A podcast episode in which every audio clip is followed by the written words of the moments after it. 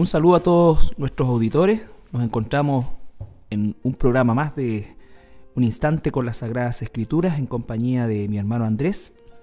Muchas gracias, pastor. Saludo a todas las personas que nos escuchan semana a semana y muy contento, como siempre, de leer y escudriñar la Palabra de Dios.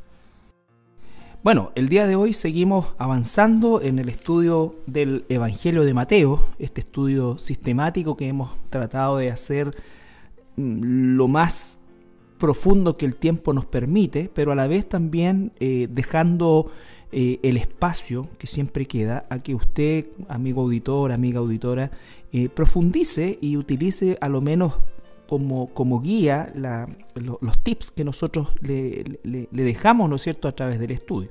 Por supuesto que la palabra de Dios dice de sí misma que es un río de agua viva, es decir, que siempre está fluyendo nueva agua del mismo río. Entonces, siempre usted va a encontrar mucho más en la medida que profundice, ¿no es cierto?, y que se dedique a investigar mucho más acerca de los pasajes.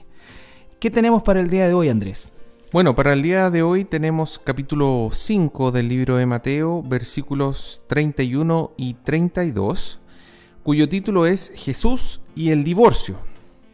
Bueno, es un tema para que usted se dé cuenta, amigo auditor, el tema del divorcio, así como muchos de la temática que hemos tocado en este Sermón del Monte, que es la gran enseñanza o uno de los grandes sermones públicos que registra la Escritura de nuestro Señor Jesucristo, donde toca una variedad de tópicos, ¿no es cierto? Todos ellos súper arraigados socialmente y muy actuales desde el punto de vista de la problemática. Y aquí estamos frente a una situación que es el divorcio, algo que se discute en muchos países, que ya legalmente está aprobado en nuestro país, ya, ¿no es cierto?, existe un marco legal en relación a lo que antiguamente se llamaba como nulidad, pero el caso es que Jesús toca un problema, una problemática social que se registra desde siempre en la historia del ser humano. Lo que está escrito aquí en Mateo data de aproximadamente 2000 años y un poco más. Pero cuando vayamos a las citas que el mismo Jesucristo da acerca del tratamiento que se le da al divorcio bíblicamente, nos vamos a trasladar 1,000 o 1,500 años más hacia atrás. Lo que significa que podríamos decir desde que el ser humano cayó en el jardín del Edén en su al formarse la primera pareja humana, el pecado, ¿no es cierto?, de la división, de la separación, del divorcio, ¿no es cierto?, ese flagelo ha perseguido a la humanidad durante todos los siglos de su existencia. Y esto habla, ¿no es cierto?, de que no vamos a tratar, ¿no es cierto?, los aspectos un poco escriturales, por supuesto, y la posición escritural respecto a esto, pero queremos que usted también ponga el foco principalmente en el hecho de que es una temática que la Biblia no elude, es una realidad social que a Dios no le agrada, por supuesto, pero que existe y que tiene respuesta en la Escritura. Entonces, la temática habla de que efectivamente entre el hombre y la mujer existe, ¿no es cierto?, esta posibilidad tan terrible de terminar con el matrimonio. No estamos hablando de una relación informal, estamos hablando de una relación donde ya formalmente ha habido un compromiso de carácter legal y religioso, ¿no es cierto?, de por medio. Entonces, en eso es lo que vamos a estar enfocando en este programa. Y vamos a dar lectura a estos versículos 31 y 32, que aunque son dos versículos, seguramente nos van a llevar todo el programa. Así es. Entonces leamos Mateo capítulo 5, versículos 31 y 32. Dicen: También fue dicho, cualquiera que repudie a su mujer, dele carta de divorcio. Pero yo os digo, que el que repudia a su mujer, a no ser por causa de fornicación, hace que ella adultere, y el que se casa con la repudiada, comete adulterio. Bueno, aquí tenemos varios elementos, ¿no es cierto?, pero siguiendo la conducta y siguiendo el patrón de todo lo que ha sido el Sermón del Monte, podemos nosotros ver que hay un contraste entre lo que Jesús dice que dijeron y de lo que está escrito. Sí, eso siempre hemos estado diciendo de que está relacionado con el capítulo 5, versículo 17, que dice Jesús: no penséis que he venido para abrogar la ley o los profetas, no he venido para abrogar, sino para cumplir. Y como tú estás explicando, en el fondo, aquí Jesús va siempre más allá de la religiosidad, que era en el fondo los fariseos y los escribas, ¿cierto? Se quedaron hasta el límite de la religiosidad, digamos. Exacto. Pero aquí va más allá. Incluso en esto, y específicamente en esta temática del divorcio, si pudiésemos profundizar un poco más, nos daríamos cuenta que obviamente ellos se quedaron en el concepto de la letra, en un sentido, pero eso hubiese sido de alguna manera hasta socialmente aceptable. Lo que hicieron ellos fue tergiversar y torcer de tal manera la carta del divorcio, ¿no es cierto?, que llegaron a hablándolo en términos vulgares, ¿no es cierto?, a prostituirla a tal punto de que lo que originalmente fue dado como una salida dolorosa se transformó, ¿no es cierto?, en una situación rutinaria. Y vamos a ver que cuando ellos hablaban del concepto de repudio, es muy distinto del repudio original que la ley establecía. Ellos comenzaron a repudiar, ¿no es cierto?, a sus esposas por motivos inclusive de carácter doméstico, ¿no es cierto?, con el propósito de mantener relaciones con otra mujer. Entonces, que es un poco lo que está ocurriendo hoy en día, digamos. Exacto, o sea, esto de transformar el matrimonio como una cosa absolutamente desechable. Entonces, lo primero que nosotros vemos, ¿no es cierto?, es que Jesús, siguiendo, como decíamos, el patrón, dice que también fue dicho: cualquiera que repudie a su mujer, dele carta de divorcio, pero yo os digo. Entonces Jesús, tal como decías tú, viene a darle el sentido completo, este pleró que hablábamos unos programas atrás, ¿no es cierto?, a la ley, y vuelve a establecer los patrones únicos por los cuales Dios permite, ¿no es cierto?, la posibilidad, y por favor esto en letras grandes, posibilidad de que se termine una relación matrimonial. De partida, Dios nunca estableció lo que nuestra legislación antigua establecía, que era la nulidad, como que algo nunca existió. No, el divorcio es una situación que es un contrato que se termina, ¿no es cierto? Pero el Señor Jesucristo dice: oíste que fue dicho, cualquiera que repudia a su mujer. ¿Qué es lo que estaba diciendo ahí? El concepto de repudio es el concepto que en definitiva se usó torcidamente en la gran mayoría de los casos, o en todos los casos de abuso de esto, ¿no es cierto? Que era efectivamente cualquier cosa que le molestara al esposo de la esposa. Los fariseos lo catalogaban o lo colocaban bajo este paraguas de repudio o de situación justamente como causa de repudio, ¿no es cierto? Y Jesús vuelve a decir: yo os digo que el que repudia a su mujer y vuelve al origen, a no ser por causa de fornicación, hace que ella adultere. Y el que se casa con la repudiada comete adulterio.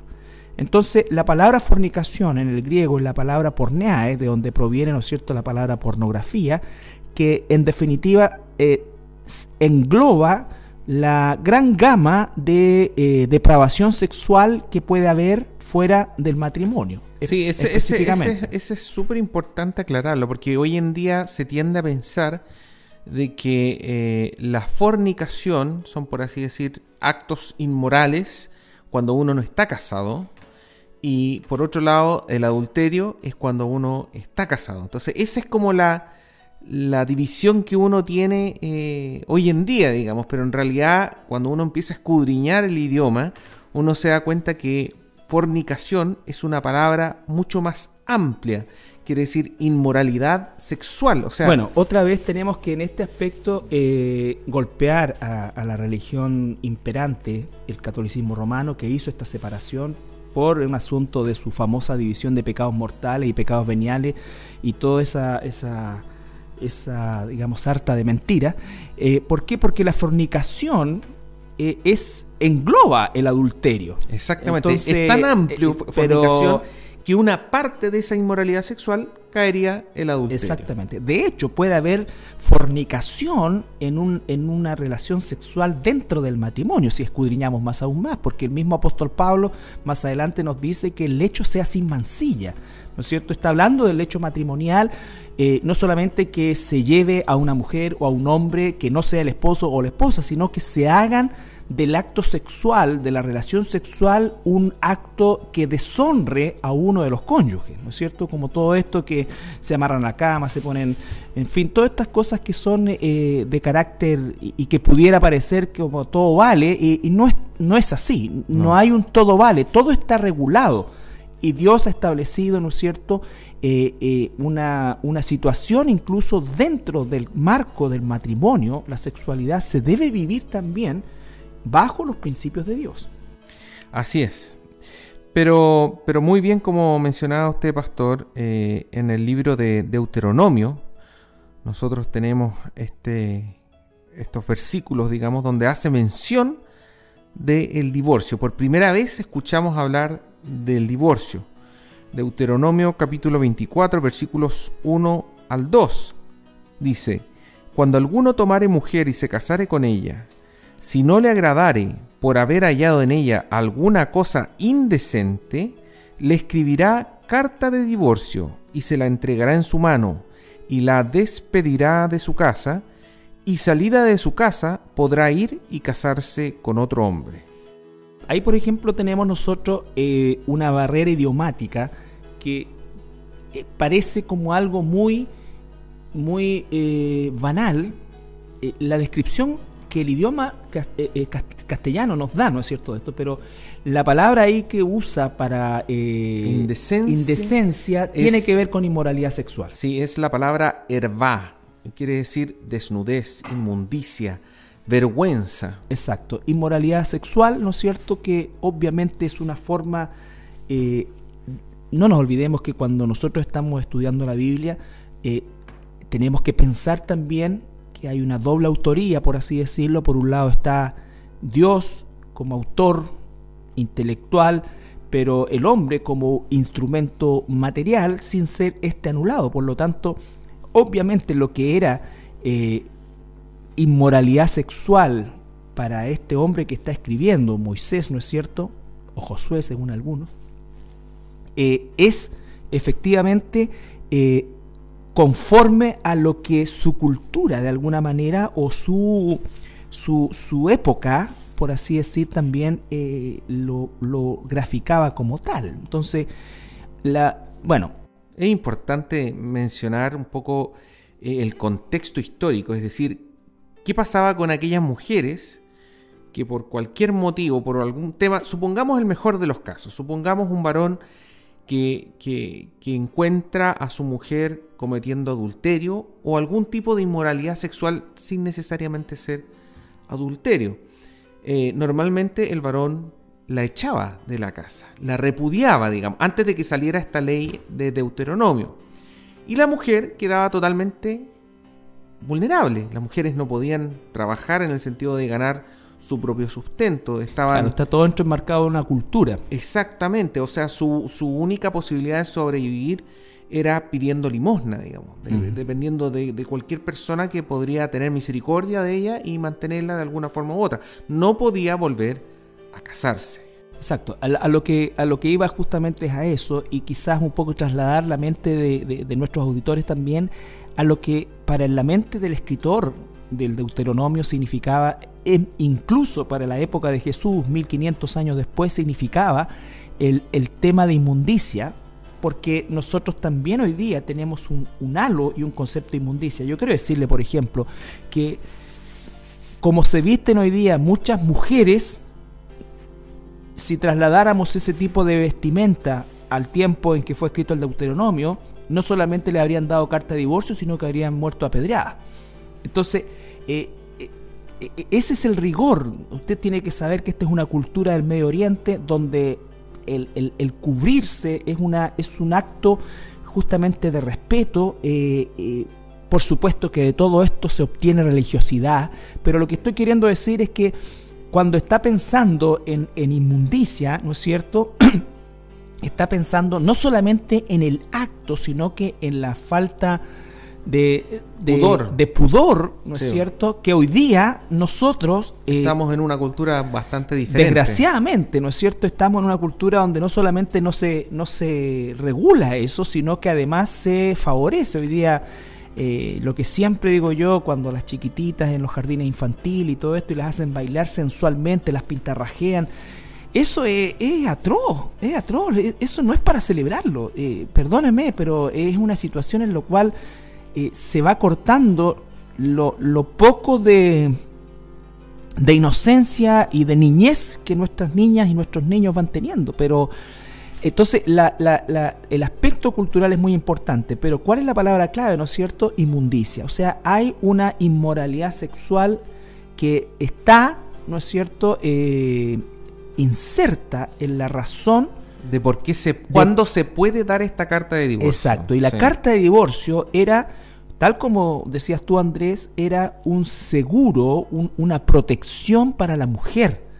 No para el hombre, era una protección para la mujer, porque esa mujer entonces estaba en posición de volver a casarse.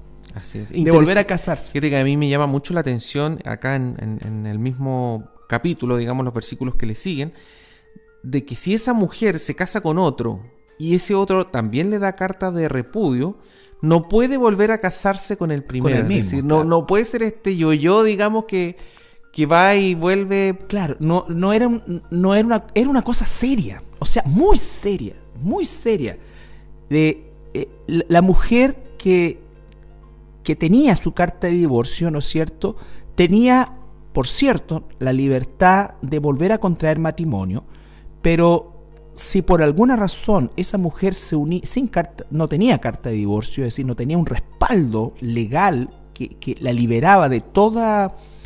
de todo compromiso, ¿no es cierto?, y un varón la tomaba como esposa y se descubría que esa mujer no tenía carta de divorcio, y ambos caían en el pecado de adulterio, y el pecado de adulterio se pagaba con la vida.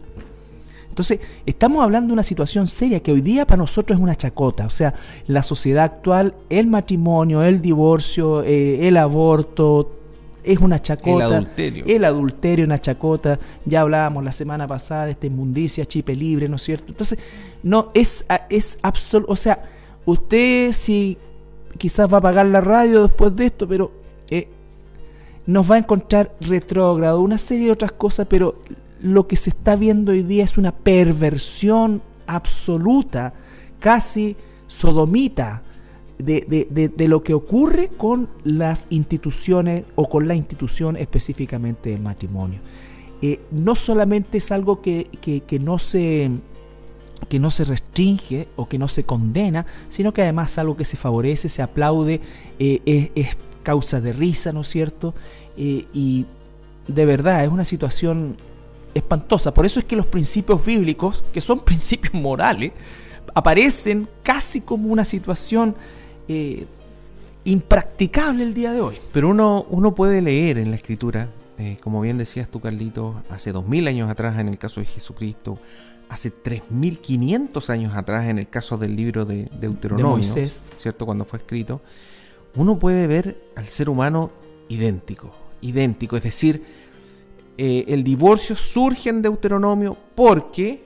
los hombres de Israel estaban casándose con mujeres y al poco andar se querían divorciar por cualquier motivo y echaban a las mujeres a la calle sin darle carta de divorcio, sin nada regulado, porque se les ocurría nomás, porque les gustó otra mujer más joven quizá, más bonita, etcétera, digamos, y por cualquier motivo se cambiaban de una a otra y dejaban a las mujeres completamente desamparadas.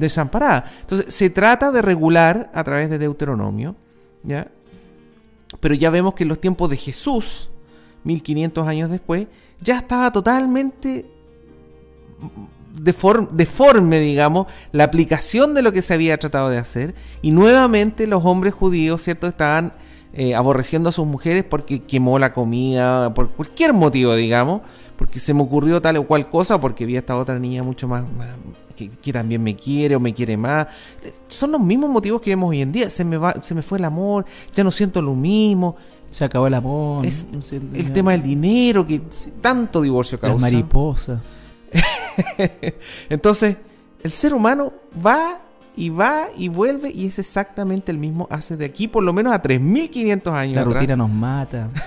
Y todas esas babosadas que la gente arguye y que al poco tiempo vuelve a vivir con la otra pareja, y así tenemos, ¿no es cierto? Va y vuelve, digamos, con la reincidente de reincidente, reincidente. Claro, si sale eso en Deuteronomio hace 3.500 años atrás, que no podía divorciarse del segundo, o sea, yo esposo creo que para volver al primero, eso era porque ocurría. Lógico, o sea, son lógico, cosas que pasaban. O sea, aquí debían haber leyes que a la gente una vez por todas, o sea, el que ya llega al tercer el matrimonio hay que castrarlo, porque además estos dejan, oye, pero si dejan prole con una, con otra, y después los cabros empiezan a quedar botados. Entonces esta historia de los tuyos, los míos, los nuestros, ya los nuestros, los de aquel, los de aquello, ya, o sea, ya no es lo tuyo, lo mío, los nuestros, es una cosa que se amplificó a tal punto que hoy día hay cabros chicos regados por todas partes, y eso no hay nadie que lo regule. Eso es lo que se trataba de regular, digamos. Lógico. Pero lo que llama la atención acá es que, una vez más, es Jesucristo quien viene y dice: no vengo a abrogar la ley, vengo a cumplirla, vengo a llenarla hasta el tope.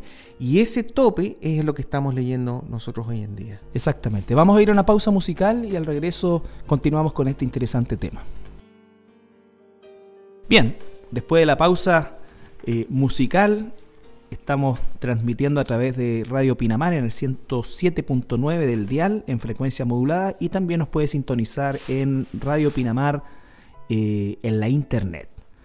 Así es. Estamos, tratando un tema que de alguna manera es tiene una sola calle, ¿no es cierto? Tiene una sola salida, tiene las directrices que la palabra de Dios nos da, son bien claras.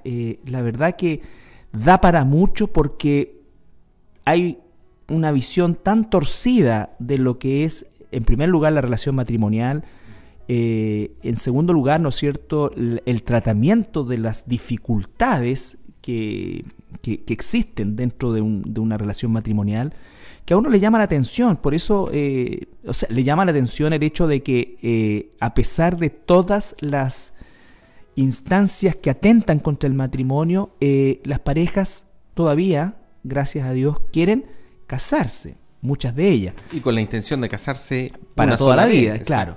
El tema es que van tan desnudos en cuanto a la preparación del matrimonio. Siempre uno escucha, tiene sus años uno ya y de alguna manera le ha tocado trabajar, Andrés no, yo sí, trabajar con matrimonios que nos ha tocado, ¿no es cierto?, oficiar su ceremonia, en fin, y siempre hay como esa ilusión de que a nosotros no nos va a pasar. Y la verdad es que sí va a pasar. Las diferencias, si no son tratadas, ¿no es cierto?, acorde a un patrón que los una a ambos y los supervigile a ambos, como dice el Señor, ¿no es cierto?, en Efesios, sujetados unos a otros en el temor del Señor, ¿no es cierto?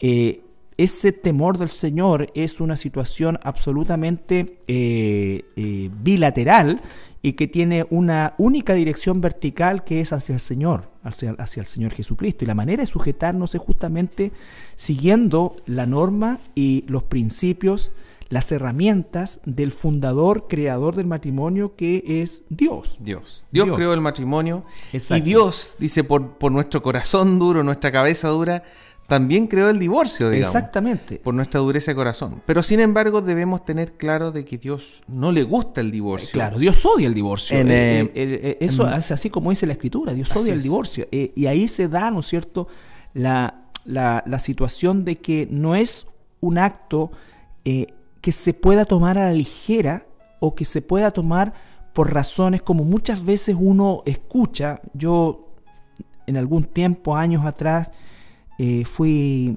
mediador familiar y la verdad que después ya no seguí trabajando porque se supone que el mediador tiene que ser imparcial, y para mí me era imposible ser imparcial, o sea, actuaba como pastor, y eso me fue descalificando, digamos, del sistema. Se supone que el mediador no puede, aunque esté quedando la crema, no puede meter la cuchara, y eso es imposible, para mí por lo menos. Entonces, esa fue una. Y lo otro es, digamos, también la situación frustrante de que el sistema empuja para que se separen y no para que se junten. Para que se junten. No, mira, hay apoyo para las personas cuando han tomado la decisión de separarse, pero no hay apoyo para las personas que han decidido, ¿no es cierto?, juntarse o darse una oportunidad, como se dice en el mundo. Y las razones que se argudían, ¿no es cierto?, eran en su gran mayoría incompatibilidad de caracteres. Y yo le digo, define incompatibilidad de caracteres. Bueno, entonces, ahí el Señor es bien tajante en el sentido de que Él espera que nosotros seamos fieles. Fieles en todo sentido. No solamente fieles con Dios, sino también fieles a aquellos compromisos que nosotros hemos tomado. Hay un salmo, que es el Salmo 15, de los versículos 1 al 5, que dice: Jehová, ¿quién habitará en tu tabernáculo? ¿Quién morará en tu monte santo? El que anda en integridad y hace justicia, y habla verdad en su corazón, el que no calumnia con su lengua, ni hace mal a su prójimo, ni admite reproche alguno contra su vecino, aquel cuyos ojos el vil es menospreciado, pero honra a los que temen en Jehová. Y aquí viene un versículo, pero muy importante, dice: el que aún jurando en daño suyo, no por eso cambia.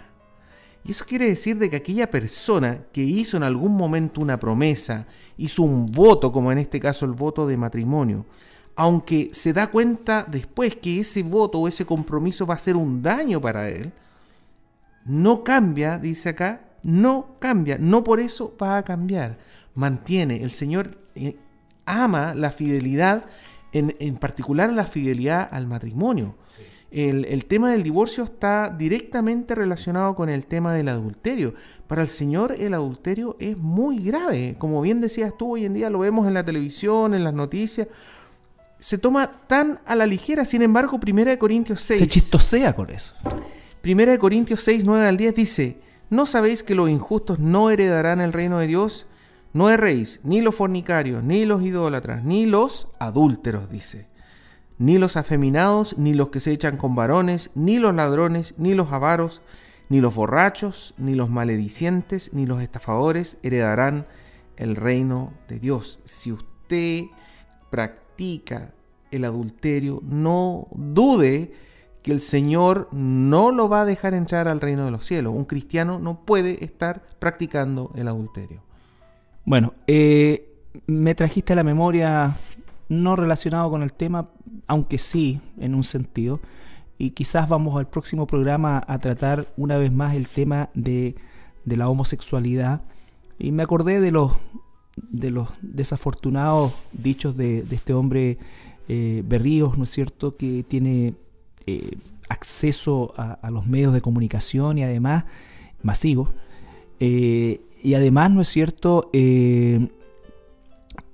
hace declaraciones pero impúdicas desde el punto de vista de que dice que para Dios es un orgullo, que Dios siente orgullo de los homosexuales, que, o sea, es aberrante, de verdad me revuelve el estómago y toca la fibra más íntima de mi ser. Y lo encuentro, pero ya sodomita, es una situación espantosa que, bueno, vamos a pero la gente le agrada, por supuesto. Le agrada, lo justifica. Y si hay alguna persona que le agrade, por supuesto que lo va a hacer, pero yo respondí a eso de la única manera que uno puede responder. La Biblia dice que los homosexuales no entrarán al reino de los cielos y que se quemarán eternamente en el infierno con los adúlteros, los fornicarios. Pero maledicientes, estafadores. Hay tiempo una serie de personas para el arrepentimiento. Dios puede hacer milagros en aquellos que le buscan de verdad. Es que ese es un tema. Yo una vez vi que se leyó este versículo, digamos, cuando se estaba discutiendo el tema de la homosexualidad, y una persona saltó y dijo: ah, pero tampoco los envidiosos, los herejes. Efectivamente. O sea, este es un listado bastante claro y bien explícito, digamos, que, oiga, no se engañe, si usted practica alguna de estas cosas, la homosexualidad no es, por así decir, el peor pecado del mundo, es un pecado más. Es un pecado más, junto con el ser borracho, junto con el ser malediciente, junto con los avaros, junto con los ladrones, junto con los que practican tantas otras cosas. Hay una sola cosa que es importante ahí. Todos los pecados de índole sexual, ya sean a través de desviaciones sexuales o de falta de fidelidad en relaciones conyugales, o relaciones sexuales fuera del matrimonio, cualquier tipo de porneae, de inmoralidad sexual, es un pecado que, si bien es cierto, todo pecado no perdonado, no es cierto, es un pecado que nos condena, pero el pecado sexual tiene una connotación mucho más grave desde el punto de vista de lo que significan específicamente, ¿no es cierto?, la visión que Dios tiene. O sea, si pudiéramos nosotros colocar en un orden de gravedad y de rechazo a los pecados sexuales son los más abominables, porque rompen la imagen de Cristo en la iglesia, de Dios y su pueblo.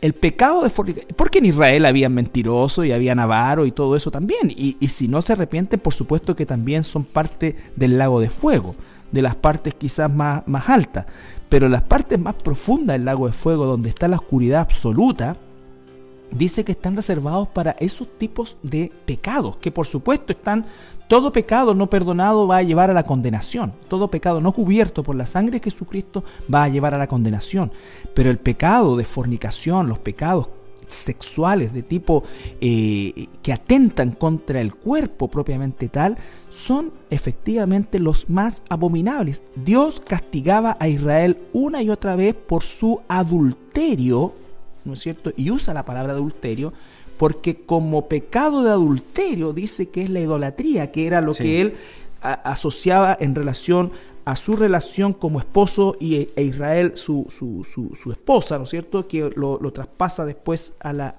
relación de Cristo con la iglesia. Eso lo podemos encontrar en el libro de Jeremías, capítulos 2 y 3. Exacto. Hace una descripción muy clara de cómo el pueblo de Israel le había sido infiel a Dios. Exacto. ¿Cierto? Entonces, y toma esta relación como que él es el esposo y el pueblo de Israel es la esposa, y el esposo había sido fiel, pero la esposa estaba con toda esta otra idolatría y se metía con estos otros dioses, etcétera. Exacto. Yo les recomiendo que lean el libro de Oseas, ¿no es cierto?, que es un libro que simbólicamente habla justamente de una mujer adúltera, que cae en la prostitución incluso, y que es de carácter fornicaria, y Dios toma esta tremenda relación matrimonial y somete a Oseas a esta relación para dar una imagen que impacte y que de alguna manera represente el dolor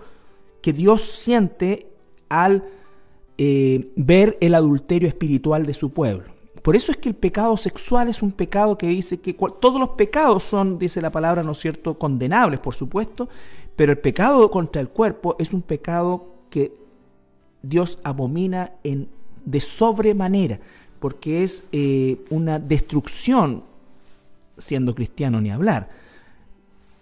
Un ser humano, ¿no es cierto?, que comete ese tipo de pecado está violando un cuerpo que fue diseñado por Dios, está violando una ley de Dios que es elemental para la mantención moral de la humanidad, ¿no es cierto?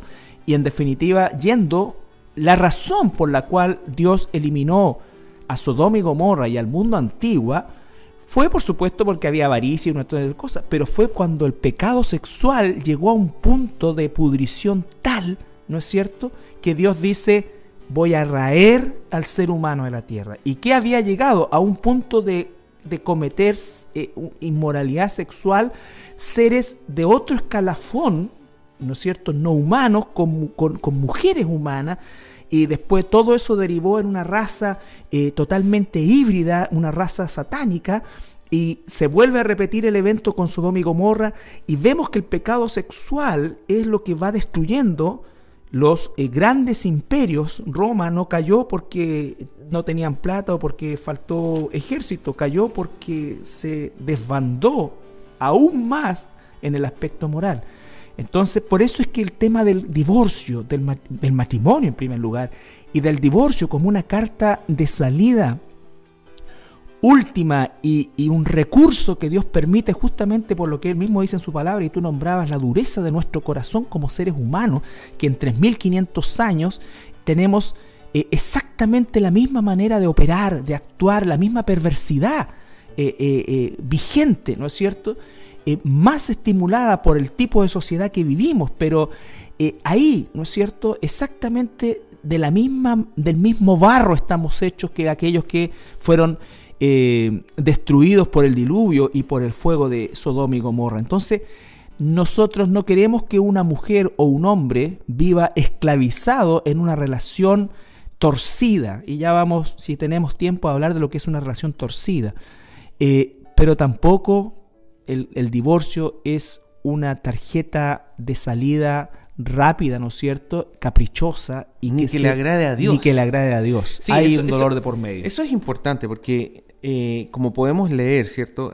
Jesucristo dice, a menos que sea por el motivo de adulterio, o sea, no de adulterio, de fornicación. De fornicación. A menos que sea por el motivo de fornicación, un hombre y una mujer no se pueden divorciar. O sea, es tan grave, un poco lo que dices tú, es tan grave que es la única justificación para permitir. Cuando se rompe esa situación que es de intimidad única, la sexualidad hoy día es, pero el Señor está cerca, yo no puedo decir otra cosa, porque ya lo que se ve, ya no sé qué más queda por ver de la perversión del ser humano para darnos cuenta que somos una raza caída. Y digo somos, amigo auditor, porque nosotros somos salvados solamente por la gracia de Jesucristo, y Él nos ha dado su Espíritu Santo para luchar contra el pecado. No nos paramos aquí en una tribuna a condenar a ninguna persona, nos paramos aquí para decir somos pecadores, hemos sido salvados por la sangre de Jesucristo. Si tú eres una oveja de Dios, tú tienes que venir al Señor y entender lo que Dios quiere de ti, para ti, y que hagas realmente en esta sociedad. Lo que el mundo, hacia donde el mundo se está dirigiendo, es un camino sin salida, y eso va a un abismo, absolutamente a un abismo. Y no estoy hablando solamente de nuestro país, estoy hablando del planeta. Pero si tú realmente quieres y en tu corazón realmente Dios ha puesto arrepentimiento, entonces Dios, así como Él un día condenará, hoy hay un tiempo de salvación. La palabra dice, ¿no es cierto?, busquen a Dios mientras pueda ser hallado. Llámenlo mientras todavía está presente. Es importante recordar también lo que estuvimos leyendo, a dónde va todo este estudio del Sermón del Monte, ¿cierto? A dónde va esto, llenar hasta el tope lo que estaba enseñado en el Antiguo Testamento. Y lo leímos, ¿cierto?, nosotros en Mateo 23 al 24, donde Jesús confrontó a los escribas y fariseos y les decía: ¡Ay de vosotros, escribas y fariseos hipócritas! Porque diezmáis la menta y el eneldo y el comino, y dejáis lo más importante de la ley, la justicia, la misericordia y la fe. Esto era necesario hacer sin dejar de hacer aquello. Guías ciegos, que coláis el mosquito y tragáis el camello. Entonces, lo más importante son esos tres aspectos, digamos. Allá va la ley, la justicia, la misericordia y la fe. La justicia de Dios. La justicia de Dios, no la justicia del hombre. La justicia del hombre son trapos de inmundicia para Dios. Entonces, tenga bien claro eso también. Vamos a nuestra última pausa musical y continuamos al regreso. Bien, ya estamos de regreso y queremos... motivarlos realmente a que usted pueda profundizar, buscar una iglesia cristiana donde se le enseñe la sana doctrina y pueda adquirir la información que Dios tiene para usted en relación a lo que es el matrimonio, la familia. Amamos la familia, amamos el matrimonio, porque Dios lo ama, Dios lo instituyó, ¿no es cierto? Y Dios nos da también las herramientas para que esto no solamente funcione, sino que sea pleno. Sea pleno, sea pleno, gozoso, sea lo más maravilloso en su vida. El matrimonio fue hecho por Dios para nuestro propio bien. Exactamente. Pero sin embargo, como bien dices tú, Carlitos, muchas veces nos casamos sin tener idea de cómo debemos actuar, de lo que nos espera, de cuál es nuestro rol, cuál es nuestro deber, cuál es el deber de mi cónyuge. Sin embargo, en la Escritura está absolutamente todo. El tema es que es la Escritura. No es mi opinión, no es tu opinión. Van a haber iglesias que, por ejemplo, van a prohibir absolutamente el divorcio. Van a haber iglesias donde el divorcio es como pan de todos los días, da lo mismo si te divorcias o no te divorcias. Sin embargo, vemos una vez más en la Escritura de que no es ni uno ni lo otro. Es un equilibrio y es un equilibrio perfecto. Sí, por eso es tan importante el tema doctrinal, porque bueno, cuando se coloca en boca de Dios palabras que Él no ha dicho, eso es una blasfemia, es una herejía espantosa. Como este hombre que dice, ¿no es cierto?, que para Dios la homosexualidad es casi un orgullo, un regalo. Eso no solamente Dios no lo ha dicho, sino que Dios lo aborrece. Y lo aborrece a tal punto que, como lo hemos tratado, es un pecado, y son pecados, cualquier pecado de inmoralidad sexual, ¿no es cierto?, es un pecado gravísimo, gravísimo, que tiene tremendas consecuencias en lo personal, en lo social, y también, por supuesto, en lo relacionado a la institución del matrimonio. No queremos que usted enfoque tanto, o no queremos tanto enfocar, o mejor dicho, queremos aprovechar esta instancia a la que hemos llegado con el tema del divorcio para fortalecer su matrimonio. No queremos que el divorcio sea una carta que usted tenga a mano, sino que queremos justamente que en el Señor ustedes puedan juntos, ¿no es cierto?, eliminar esa posibilidad, pero eliminarla no por un no con sus fuerzas humanas, sino con la única fuerza y la única manera en que sus matrimonios serán para toda la vida realmente y fructíferos y realmente, ¿no es cierto?, confrontando las cosas juntos, es que el Señor tome control de él. Así es que nos queremos despedir. Muchas bendiciones a nuestros hermanos. Esperamos que este tema le haya sido de interés. Como siempre, cualquier duda, consulta, la pueden enviar a contacto@iglesiacristianalaserena.cl. En el sitio web de la iglesia, en www.iglesiacristianalaserena, pueden encontrar todos estos estudios, aparte de otros temas que hemos visto con anterioridad. Algunas de las alabanzas, si no todas que se han tocado en esta ocasión, también las pueden descargar gratuitamente y legalmente en la misma página web. Distribúyala. En fin. Están hechas para distribuirse y compartirlas con los hermanos. Así es. Que el Señor le bendiga.